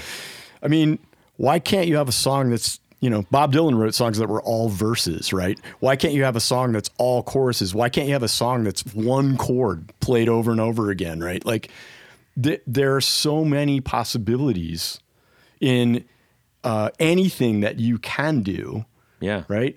Why why be st- why allow yourself to be sort of stuck in this sort of one way of of proceeding when there's so many possibilities and when you look at the history of the sort of art that we love and you lis- listen to the music that we love almost none of it is verse chorus verse chorus solo verse chorus i mean there's there's some but there's a lot of right. stuff that's just so weird you know I like um, i love sonic youth like one of my absolute all-time favorite bands right and they have stuff that just sprawls i mean there's just Right. racket for days Yeah. and stuff emerges out of that racket and it, it's always amazing to me when i you know um, and i don't know if this is entirely true or not but my understanding is that they would write and compose and record the music before they ever did lyrics or melodies to those songs and when you think about that That's i mean how the Smiths worked. wild Same thing. wild you know Yeah. He'd be doing one thing, he'd be doing another thing, and they, you know. Yeah. And it's only after the fact you've already got this music and then you go and you put sort of, you know, lyrics and, and, a, and a melody to it is mind mind blowing. It's amazing, you know. We don't know how to do it another we- way. That's the only we way I do know that. how to do it. We do that too, but I there's so many people that I know that that are musicians and and who do write really great songs who will start with lyrics, for example. Yeah. They'll start with a melody. Um, th- it never works that way for me, right? Yeah. And I certainly would never be prescriptive about how to go about That's not a better word. Doing just anything? however it does. I, and there's a, uh, I think uh, Robert Smith famously was was recounting. I was like, he will write down phrases and tear them out, and he just he literally has it like a big like fishbowl. and then when he's doing a song, he's like mm, pulls something out, and there's like head on the doors, dream. Okay, Yeah. let's go with that. right. You know, when he's stuck, he reaches and pulls one out. And I'm like, man, that is so freeing. Yeah. If you can allow yourself to, if you can per- give yourself permission to not have to be so prescriptive. Yeah, I mean, there was a there was a poet named um, uh, Jim Stafford, and he wrote a poem every day for years and years and years. And somebody asked him, like, "What do you do on the days when you're not very good?" And he was like, "I just lower my standards," which is which is which is like some of the most helpful like advice you could ever have as a creative Yeah. person, right? It's like I still I I need to be engaged in this process. I'm compelled to do this thing. I want to do it. I love to do Sure. it. So Well, let me let me shift a little bit real quick here, um, and this will get in. I think Tony will probably be able to jump into some of this stuff. Uh, Are you saying I'm not creative? Uh, no, I know that you. I, I know that I, I caught you li- just being a, a listener I was I- listening. in in, in, a, in the in the best way. Eh, No, No, no, honestly, in the I- best I- way. You're fascinating. Yeah. Um, so I have I have become aware like if I'm if I'm going through a ri- uh, like a or writing, you know, I'm I'm making some music, right? I'm creating riffs and pieces of songs and I'm, and I'm trying to get them together. But I can get really, really into you know when you when you lock into something like oh I love playing this and I want to keep playing it, and then you deviate the next day and you say yes this is even better, but it's but but then pretty soon you, you listen to them all back and you're like. Damn! I just played the same song like seven times. just, just a little bit different, right? Yeah. sometimes you can recognize that and stop yourself from doing it or help yourself not fall into that trap because that can also be like a, a kind of a sucky place to be and and somewhat demoralizing if you're like i can't get out of this box that that somehow i found myself in Right. and not that you're consciously not trying to be in a box because that can, I think you just have to kind of just like go with it. But I- I- w- knowing how you go through and you're saying I'm going to write a poem every day, when you when that translates to you getting on guitar, Yeah. does that process follow you? Are you aware if you're like doing sort of like uh you're in a little whirlpool of like this riff is awesomeness? That's where pedals come in. Ah, and and alternate tunes. Uh-huh. You're not wrong. You're not wrong. That'll help you get out for sure. Totally. I mean, and especially, you know, if you think about the pedals that I picked for my four on the floor, there are aspects of those pedals, or at least you can set them up in ways where they are entirely uncontrollable. Right. And so when I start to feel like I'm in a rut, I put myself in a situation where I can't control things. I can't control the outcome, or uh, I don't know how to do the thing that I think I know how to do. So, like with alternate tunings, I come up with some kind of weird alternate tuning, and then suddenly I don't know how to play guitar. So I got to learn how to play guitar again, right? And I'm definitely not going to write the same like three chord song I've been writing with a tuning that's completely whacked out, where the you know where the the E, A, uh, D, and G strings are all tuned to F sharp, right? It's like suddenly you got to totally think about a whole new way of doing things, and you know if you can sort of let go of control. I mean, that's what I use pedals for. That's definitely what I use Yeah. alternate tunings for. I've run into that a couple times. I'm like, I know this is good. I, kn- I, I know I can feel it in my bones. It feels like it's going to be something, but it needs a way to be its uh, uh, like s- just enough of its own thing. So recently came up with one. I'm like, it's it kind of has a similar vibe to something else, um, mostly because I'm I'm using this like the same drive section or, or s- something like that. And I was like, oh wait a minute what if i hit this with with a with a trim and that like made it a totally new song Totally. uh there's one that i did on uh uh on uh, one of the one minute wonder demos that by the way those are going to kick back in real soon here now i got i got my setup going on Um, and I, I just you know you, you plug in and you're like "W- i don't know what's going to happen i don't come to the table with you know which is why sometimes that's a real pain in the butt to do because you're like crap i don't i'm not getting what i want out of this out of this pedal but it did and i was like oh and i said i'm keeping that one Right. right Right. and it was a real heavy uh slapback reverb really really heavy Right. I was like, this sounds like us, but not the us that we're used to hearing. Right.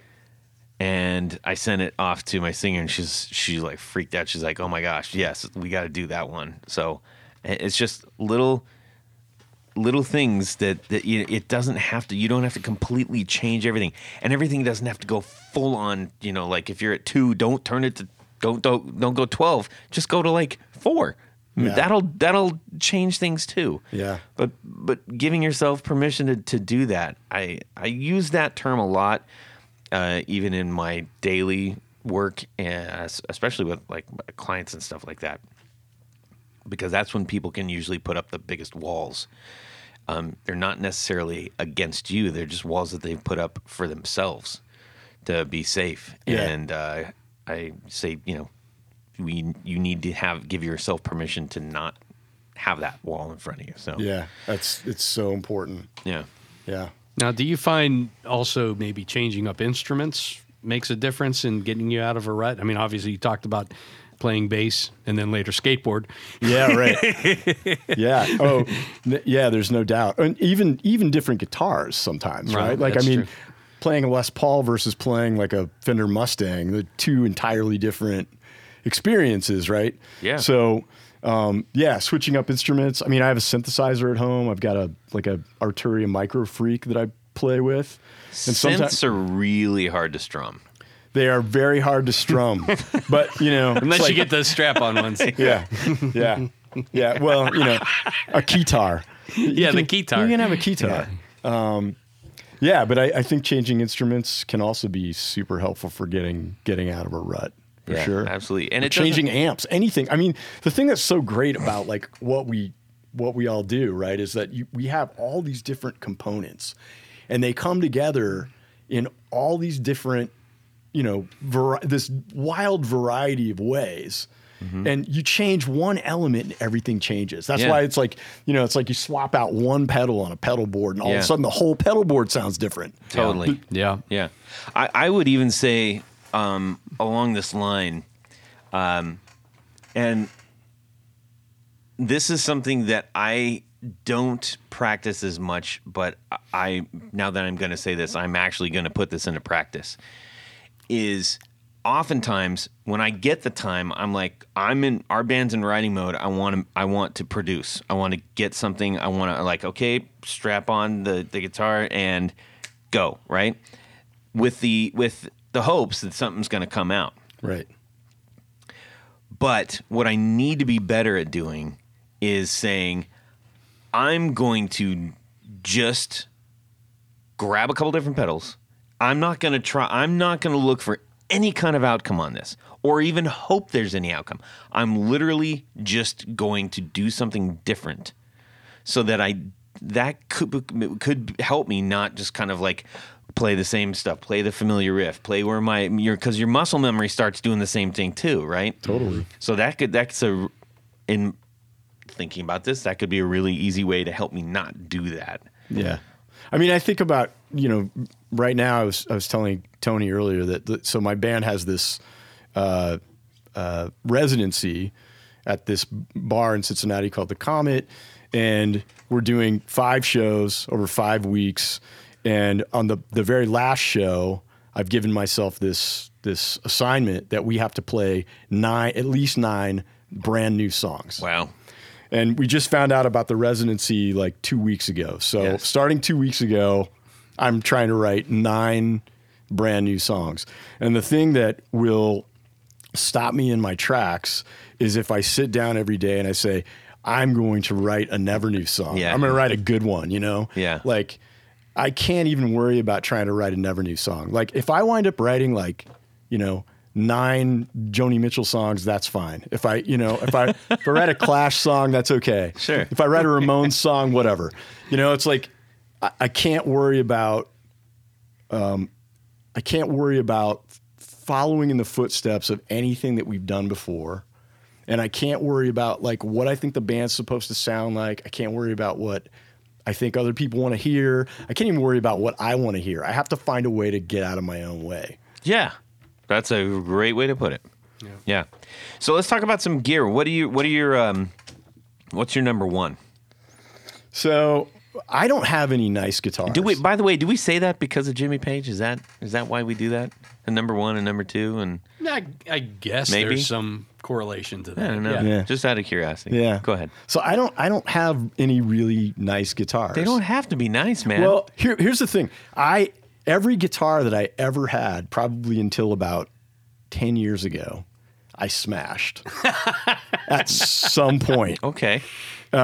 So I wish that I hadn't because I had like a, I Got had a a hotline you can call for that. you know, I had a Mexican Telecaster that I wish I still had, um, that I that I smashed a long time ago. But um, right now, my number one guitar, I have a um, Fender Jazzmaster uh, Classic Player Special. It's got uh, Lawler pickups in it. It's got a mastery bridge and vibrato. What were you saying? I don't have a nice Um, guitar. What are you talking It's about? like, It's it's pretty tricked. It's That's tricked pretty out. nice guitar. That's a tricked pretty out in the nice way guitar. That, tricked out in the way that I you wanted to be smash it. tricked out. I mean, I just I mean, your I j- vibrato system costs more than most, you know, I just mean that I, I available don't guitars. have any. I don't have any vintage guitars. You know, I don't have like Doesn't have to be Yeah. vintage. you know. No. Neither, I don't. But neither do I. so it's that's Tony's that- oddly quiet, but that- neither that's- do I. that's- Tony is. Yeah. do I. Yeah. yeah. Um, but th- but that's my number one. I play that What color? guitar. It's it's black with a tortoise guard. Nice. Yep.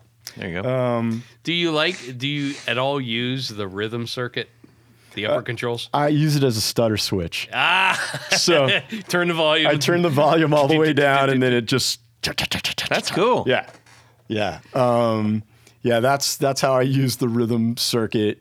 Um, I'm trying to think. Uh, I also have a. I've got a Fender um, uh, player Jaguar. Okay. Uh, it's got a. It's got a Brandon wound in the neck. Uh, Nice. I tend to write because we're a trio or a three piece, and I'm playing like typically I play pretty bright like single coil guitars. I'm not a huge fan of humbuckers. Whenever I play humbuckers, it always feels they always sound muddy to me. They don't sound muddy when other people play them, but to my ear, when I play them, they seem to sound muddy. So I play these pretty bright single coil guitars, and so Is I'm your bass always using the tone, neck. like thick, or is it or is it trebly? Like, uh, is your bass player's tone? Uh, it's it's it's pretty well. It's sort of in the middle. I mean, he's he's kind of a lead bass player for Okay. sure. All right. You know, I mean, he's definitely not just following along with what I'm doing. He's very often playing counterpoint or playing Peter something Hooky entirely kinda different. thing? Yeah, yeah. Okay. for sure. So I'm going to recommend if you want to outfit a a, a humbucker equipped guitar, get some low winds. Lawler makes a great set of low winds. They're underwound pickups. Okay. They're going to be brighter. They'll- You'll still be, uh, you know, hum canceling, obviously. Yeah. But um, I, I know a lot of people that only like single coil guitars. That if they have a hum or a humbucker equipped guitar, they use low winds. Oh, that's and there's great. other companies that make low winds, but look for a low wind uh, rating. You're usually like five and a half, six. Oh, okay. Instead of seven or eight. That's great because the um, the Jaguar that I have is an HS. So there's a humbucker in the bridge, Yep. and I pretty much never use it. Right, I'm I'm always just on the neck neck pickup. Well, so get, yeah. get- We get a, changed get a that hold for of you. Zach and have him tell him you want a low wind uh, bridge pickup all for right, your Jaguar. will do. yeah, And, because he's uh, he's doing all the stuff at Brandywine now. Yeah, right. Yeah, Yeah, yeah. Um, I have a Fender Mustang Okay, Nice. uh, that's got brown and wounds in it, and I've got a couple of. Uh, I've got. I don't what have. a s- color is the Mustang? it's uh, Sonic Blue. Of course. Okay, is that the that's the vintage? co- Is that the vintage color one? That's what Kurt played. Your favorite guitar player. Yeah. Yeah. It doesn't have a tortoise guard. It has a it has a pearloid white guard. I know a guy. Yeah, I know. Can make it happen. Um, yeah. So are you do you find yourself a, kind of heading towards the short scale lengths like the Mustang's 24, the Jaguar's 24? yeah, I I I do. I like the short scale. I mean, I don't have like the most giant hands in the world. I like short scale guitars are pretty cool. We're all assessing his hands right now. Yes. I Um, mean, Uh, like- okay. Yeah. Yeah, yeah. yeah. uh, but I, I but I definitely like my jazz masters. You know, it's like that's Right. the number number one for me. And I've got a I've got a Jay Maskus um, Squire. That's Jazz master. That's that. We've talked about this before. Yeah. That is one of the best guitars Squire ever put It's out. a sweet guitar. I put Curtis Novak pickups in it, and it's got a Ah. it's got a mastery bridge and vibrato on it too. And so Curt- Curtis makes some great stuff. really good guy. fantastic. That's cool, fantastic man. Guitar. Yeah. How about your amps? So I used to have a bunch of tube amps, and now I don't.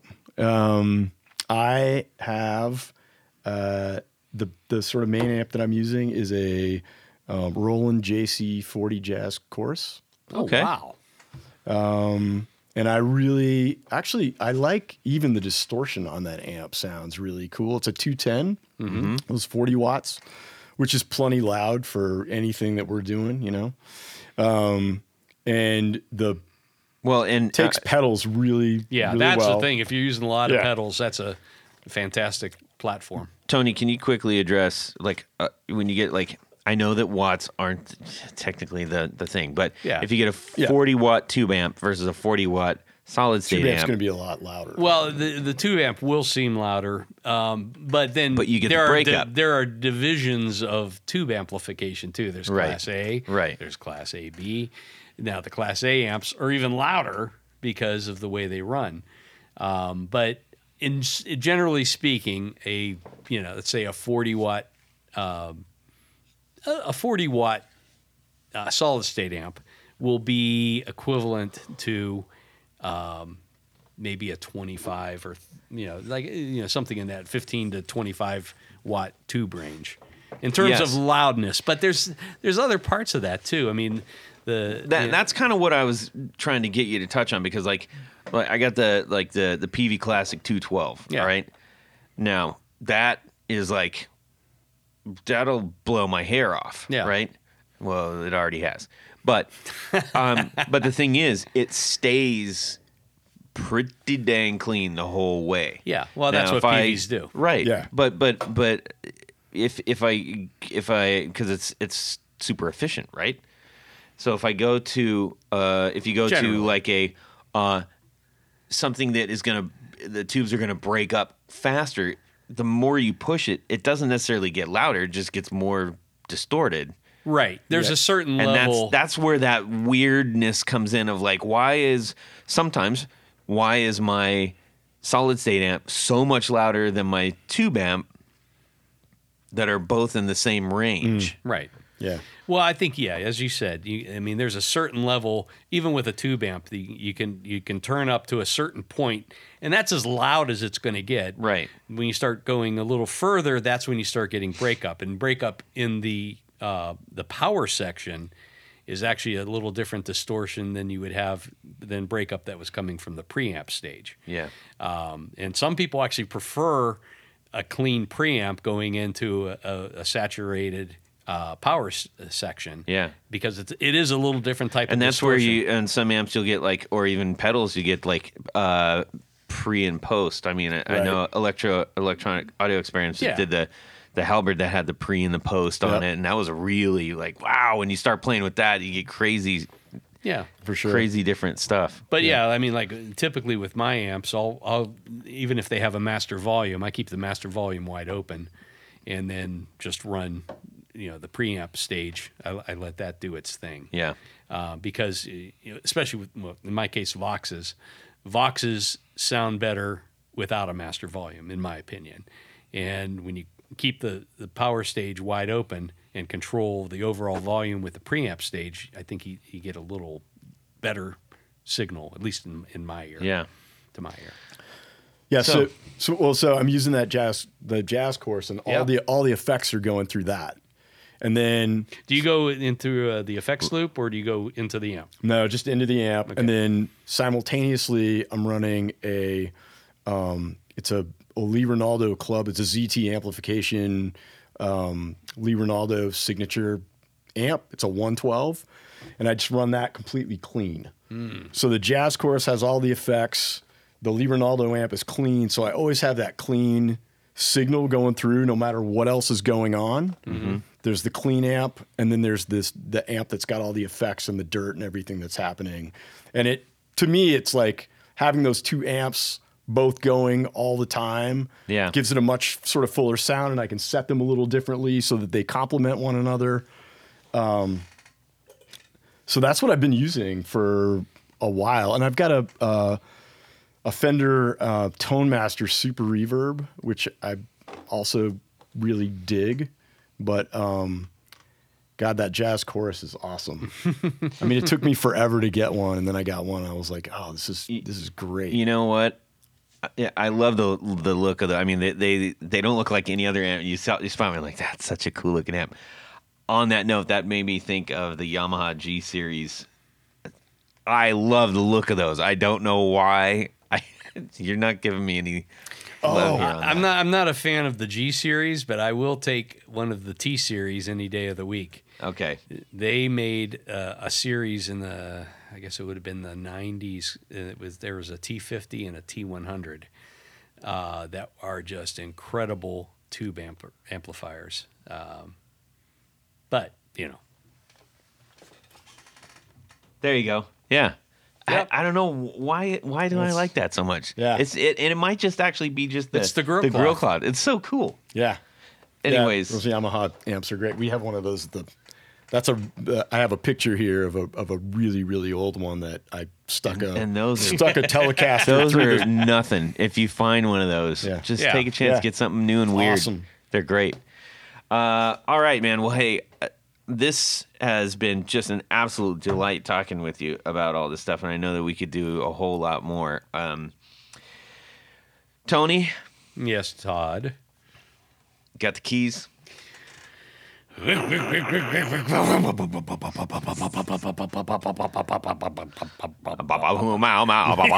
mean, was anybody else right? I was right there. Uh, there you go. Okay. Okay. Okay, yeah, we got the Bowser. El Camino. Uh, wave bye to Jared. Leave Hey, him in a- Jared, how's the deck coming? Kick some dust on his windows there. And Yeah.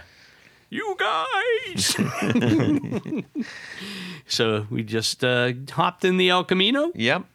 We uh, drove down past old Jared and waved, and he threw a beer can at us. Can you believe that? Yes, I can. Oh, I don't know. Anyhow, it's come to that part of the show where we like to play a little game called Would You Rather? I can Okay, I, all right. can never please you, Todd. You're so difficult.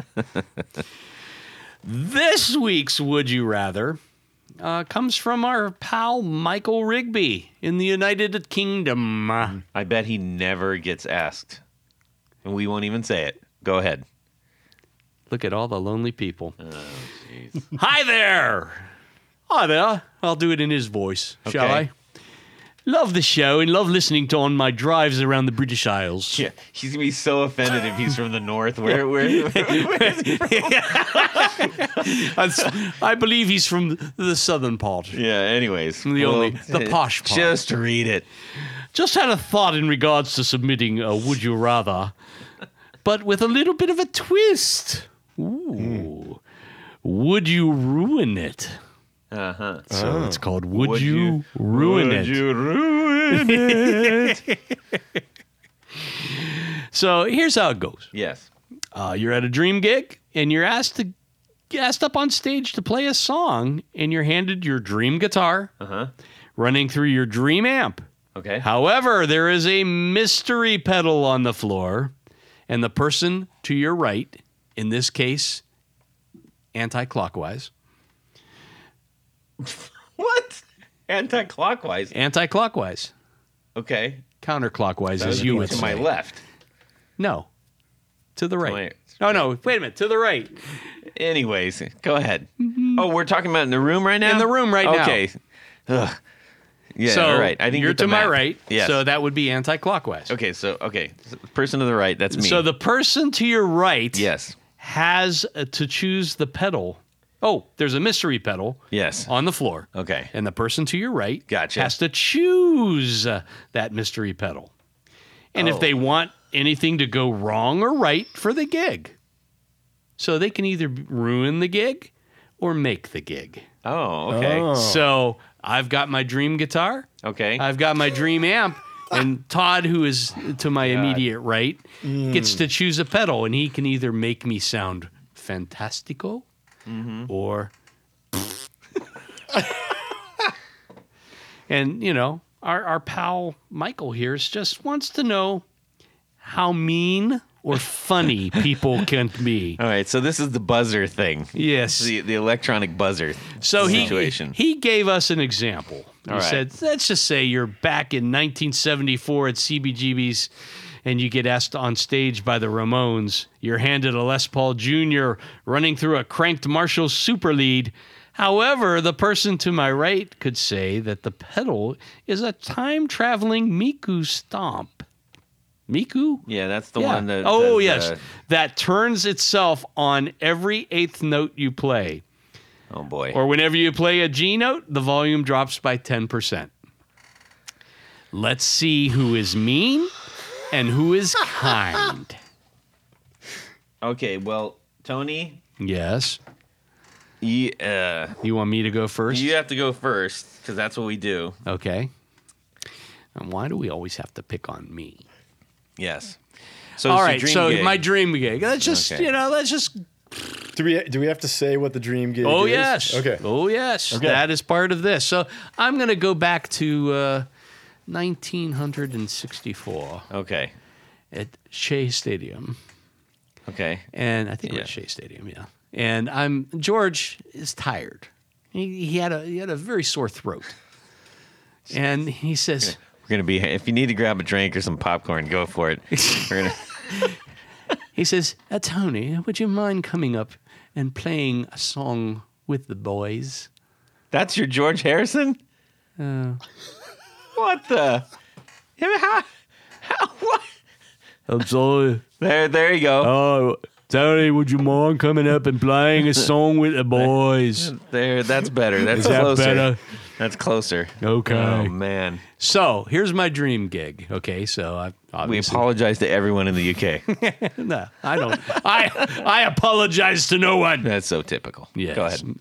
Uh, so it's my uh, Rickenbacker 12 string, Yes. uh, the 360 George Harrison model, Yes. through a Vox Super Beetle Uh-huh. amplifier. Uh huh. Now, Todd, being to my immediate right, are you going to make or ruin my dream gig with your choice of pedals? I'm gonna ruin it Duh, of course. with the fart pedal. Oh wow. yeah. Oh, you are very mean. Yeah. You're mean. You're mean as all get out. Uh, So the, the, the fart pedal. So every note that I play is going to sound like a fart. Is that correct? that is absolutely correct. Yes. If only I were to you, um, your immediate right. Yes, it uh, it is. It's uh, it's a it's an amazing. It is an amazing little thing. Mm-hmm. Uh, yeah. It, well, it's got all kinds of different tones on it. Oh, Yeah, thanks, very Todd. exciting. Yes. You're up next. Okay. All right. We'll say dream gig. I'm gonna. Uh, I'll just. I'm gonna make up a gig. Okay. and make and it it's up. gonna be it's gonna be uh, we're gonna do uh, the John Anson Ford Theater, Mm-hmm. and um, I'm you know what I'm gonna throw myself in with the I'm gonna throw myself in with Jane's Addiction. Juanes Adicciones. Yes, Okay. I'm gonna do the Mountain Song. Okay. Ooh. What is your guitar? Uh, Well, I mean for that one, I'm I'm gonna play Vinny for sure. Million the, my my Okay. yeah And what is your amp? my gully guitar. Uh, oh, th- th- well, we're going that deep, huh? well, I had to announce what I wanted. All right. Um, I'll I'll take a, I'll go, because Dave's a little bit on the squealier side. I'll just go Marshall JMP. GMP. Okay. Now, Matt, will you be nice or mean? Remember what Todd just did to me. Yeah. I'm gonna be mean. Yes. Yeah. Yeah. The pedal I'm giving you is is the Earthquaker device's data corruptor. Uh. Ah.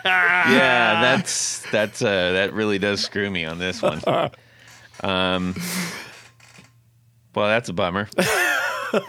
yeah. Yeah, Yeah, you're going to sound real good.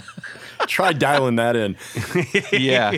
No, I I'm familiar. That's uh, that's not gonna It's be one, good. it's it's actually it's one of my favorite pedals. Like I use it all the time, but but it is hard to control. Yeah, yeah. Okay. All right. Fair play, fair play. Go ahead. Matt, go ahead. What's your dream gig? All right. Um Dream gig. Um Dream gig, Sonic Youth. Uh Daydream Nation era. So we're talking 88. Um and I'm going to play I want to play Lee Ronaldo's Telecustom Ooh, Okay. that's a good choice. or his Jazz Blaster, but uh, we'll say the Tele Custom through the Jasper Johns uh, Super Reverb. So you had a it was- Okay. that had the target painted on it. The target Yeah, amp. yeah. Uh, yeah. Sonic Youth Tele Custom. Uh, See, Super now Reverb. I, he definitely picked one that is going to be just kind of noise mayhem anyway. yeah, there's no way to there's Mm-hmm. Wait, no way to ruin Tony. it. I got There is it. a way to ruin it. I got it. Wait. I got it. Okay, don't listen. Wait, wait, hang on. Actually, I'm gonna I'm gonna turn your headphones down. Wait a minute. That's what I was gonna do. All right, we're on All the right, this same is page. gonna be good. Okay, Well, since we're all mean in this room, you know, we don't have that's so amazing. we don't have the Jared exact same pedal. the Jared or Billy here who are the nice ones. yeah, I'm going to ruin your gig too. and how am I going to do that? I'm going to offer a Boss AC3 acoustic simulator. what are the what are the odds of all the pedals available that we both said the same one? Ah, great minds think alike. Yeah, That's great. Oh, that was a fun one. So yeah, very, I mean, that was actually that was a lot of fun and made you think a little bit. So thanks, Michael. yeah, indeed. And say hello to Eleanor. Uh, yeah. You know, Todd. Yes. there- there's a special group of people we love to I know thank. there are. These are our executive producers. Now, for those who don't know, an executive producer makes this show possible. How do you become an executive producer? Quite simple.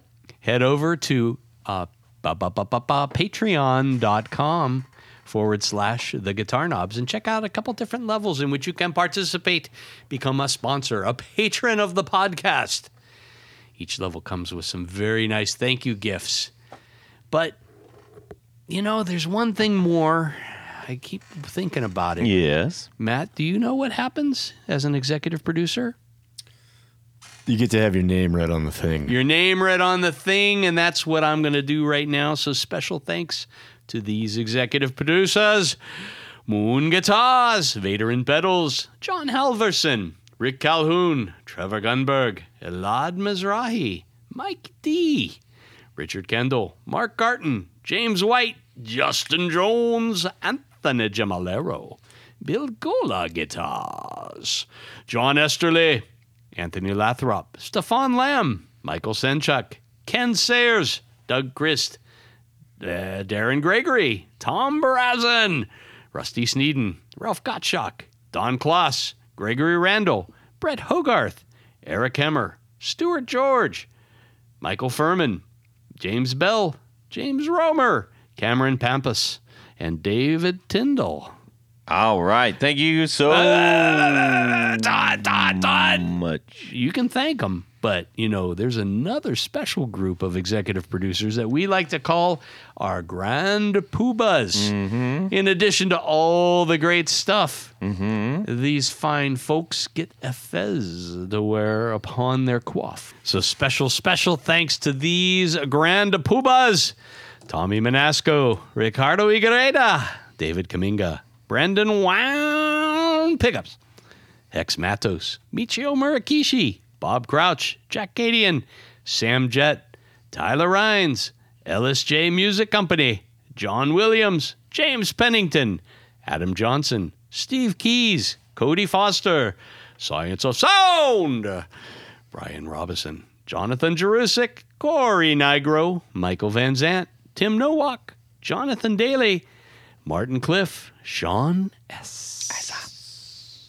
David Poe, Billy Spitfire Unlimited, Congregation Gear Demos, Paul Van or Vaughn, Paul Vaughn Eppinger, Yes. Scott Sullivan, Great Lakes Guitar Pickups, and I'm told that we have an upgrade this That week. is correct, Mundo. What is that? Could it be? Matt Hart has upgraded to Grand Poobahville. Yeah. Oh, welcome aboard. Champion. Thank you. Champion. Now we're going to have some difficulty making uh, the fez. We might have to cut off the top of the fez to make Yeah. it make it work with the quaff, but uh, we'll, we'll work something out. Thank you all so much for helping to support our show. It truly makes all the difference in the world, and we frankly could not do what we do. And then I'm just, I don't mean just speaking to a microphone. There's a whole, whole lot that goes into this beyond that, and that's where this really is so very helpful. Matt, where can people find the things that you are putting out into the universe? Yeah, if people want to find me, they can find me on Instagram at forklift Matt or at never new band, N E V E R N E W band. Awesome. Where what- can people how- get your books? There are links at Instagram to all that stuff. Gotcha. Yeah. Okay. So so explain forklift Matt. For year for 25 years, I was the editor publisher of Forklift Ohio, a journal of poetry, cooking, and light industrial safety. Oh, very cool. That explains it. Yeah. I saw it. I said, I don't know. Maybe he drives the forklift. I don't know. Yeah. Um, Dig it. Tony, how about yourself? Head over to pickguardian.com. Check out some of the wares I have available. But by and large, what I do is custom work. So shoot me an email at, uh, well, you can- there's a link on the website, Yeah. and I'll take really good care of you. I promise. Indeed. I've seen that promise in action, and it's fantastic.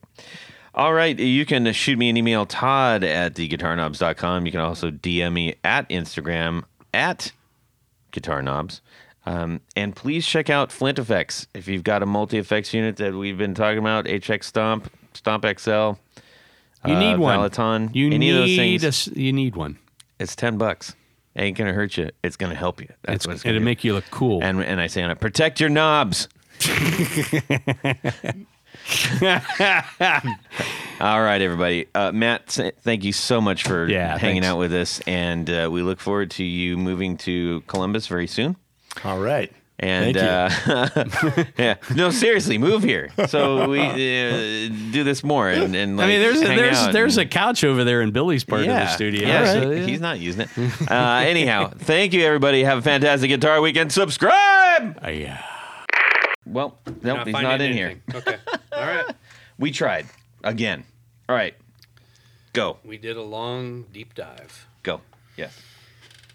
You want to clap me in? Sure, Tony. I, I just, you know, a wraparound bridge with a P90, single P90 pickup. It's great. Juniors are always much, Which is why he has so many Rickenbackers. which is, yeah, which totally defies re, uh, reasoning. No, Not edit it. and you're like, that's exactly what I did. No, it isn't. Here, use the mic in case you say anything funny. Start the podcast Pull, when, pull it over your way. It's when I leave like the a house. radio show, except different. It's like an old timey radio Oh, right show. on. So Hello, America. But you know, I, I do I do prefer Esquires over over uh, over uh, tel- uh, over Telecasters. yeah. There's not a wraparound bridge on that. What are No, you but talking I'm about? single pickup. Let me explain to you what a Telecaster is. Let me explain to you what a Stratocaster is. Man, Whoa, whoa. That's what Tony says at the clubs. All right. right on. I, that won't make it anywhere. That's not good. I don't know. I don't like to show up empty handed anywhere. So, uh, no, no, no. It's Uh, down on the bottom. Down in the bottom, Where? The bottom, bottom? the bottom so low. So much amazing stuff Yeah. that we dreamed about trying to do as Yeah. kids. I mean, I had I had no idea. It's like I wanted to, you know, in 1984 probably I wanted to sound like Mick Mars from Motley Crue. And I cou- and I, you know, I had a little like one of those little Fender Champ amps and a and a s- and a Strat that my parents got me. And I was just like, why can't I sound like freaking Mick Mars? Yeah. Les Paul and I. This is wa- one you were talking about on the last. Yeah, that's the Les Paul Senior. Yeah. The last five episodes? Yes. No, not the last five episodes. Did you happen to watch the uh, the Grammy tribute to Paul Simon last night? No. What? Honest to God, Why would you ask me that? you know, we when we were kids, I didn't we didn't wear earplugs. Like I'm No. practicing with punk bands, uh, you know, Mowing the yard, top shooting volume. guns. To- I mean, totally, yeah, all of At it. the same time. Ah! Yeah, All right.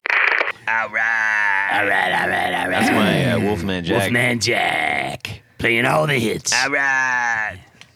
Nobody knows who Wolfman Jack is anymore. No, you and I. Oh yeah, You guys know. We do, yeah. Yeah. I, speaking of that, I just Wolfman I- Jack. I- Matt, do you have anything to declare? Okay, I still do no. Ah, declare. Background was Ah, Smeisel. Tighten up your girdle there. and away we go. Well, that's it for these knobs. Please visit our Patreon page at patreon.com forward slash the guitar knobs. Visit our website at theguitarknobs.com for all of our past episodes, four on the floor blog, and other good stuff. You can connect with us on social too at our Facebook page and share your gear and stories on our Facebook group. Also, be sure to check out our Instagram at guitar knobs. Catch you next time.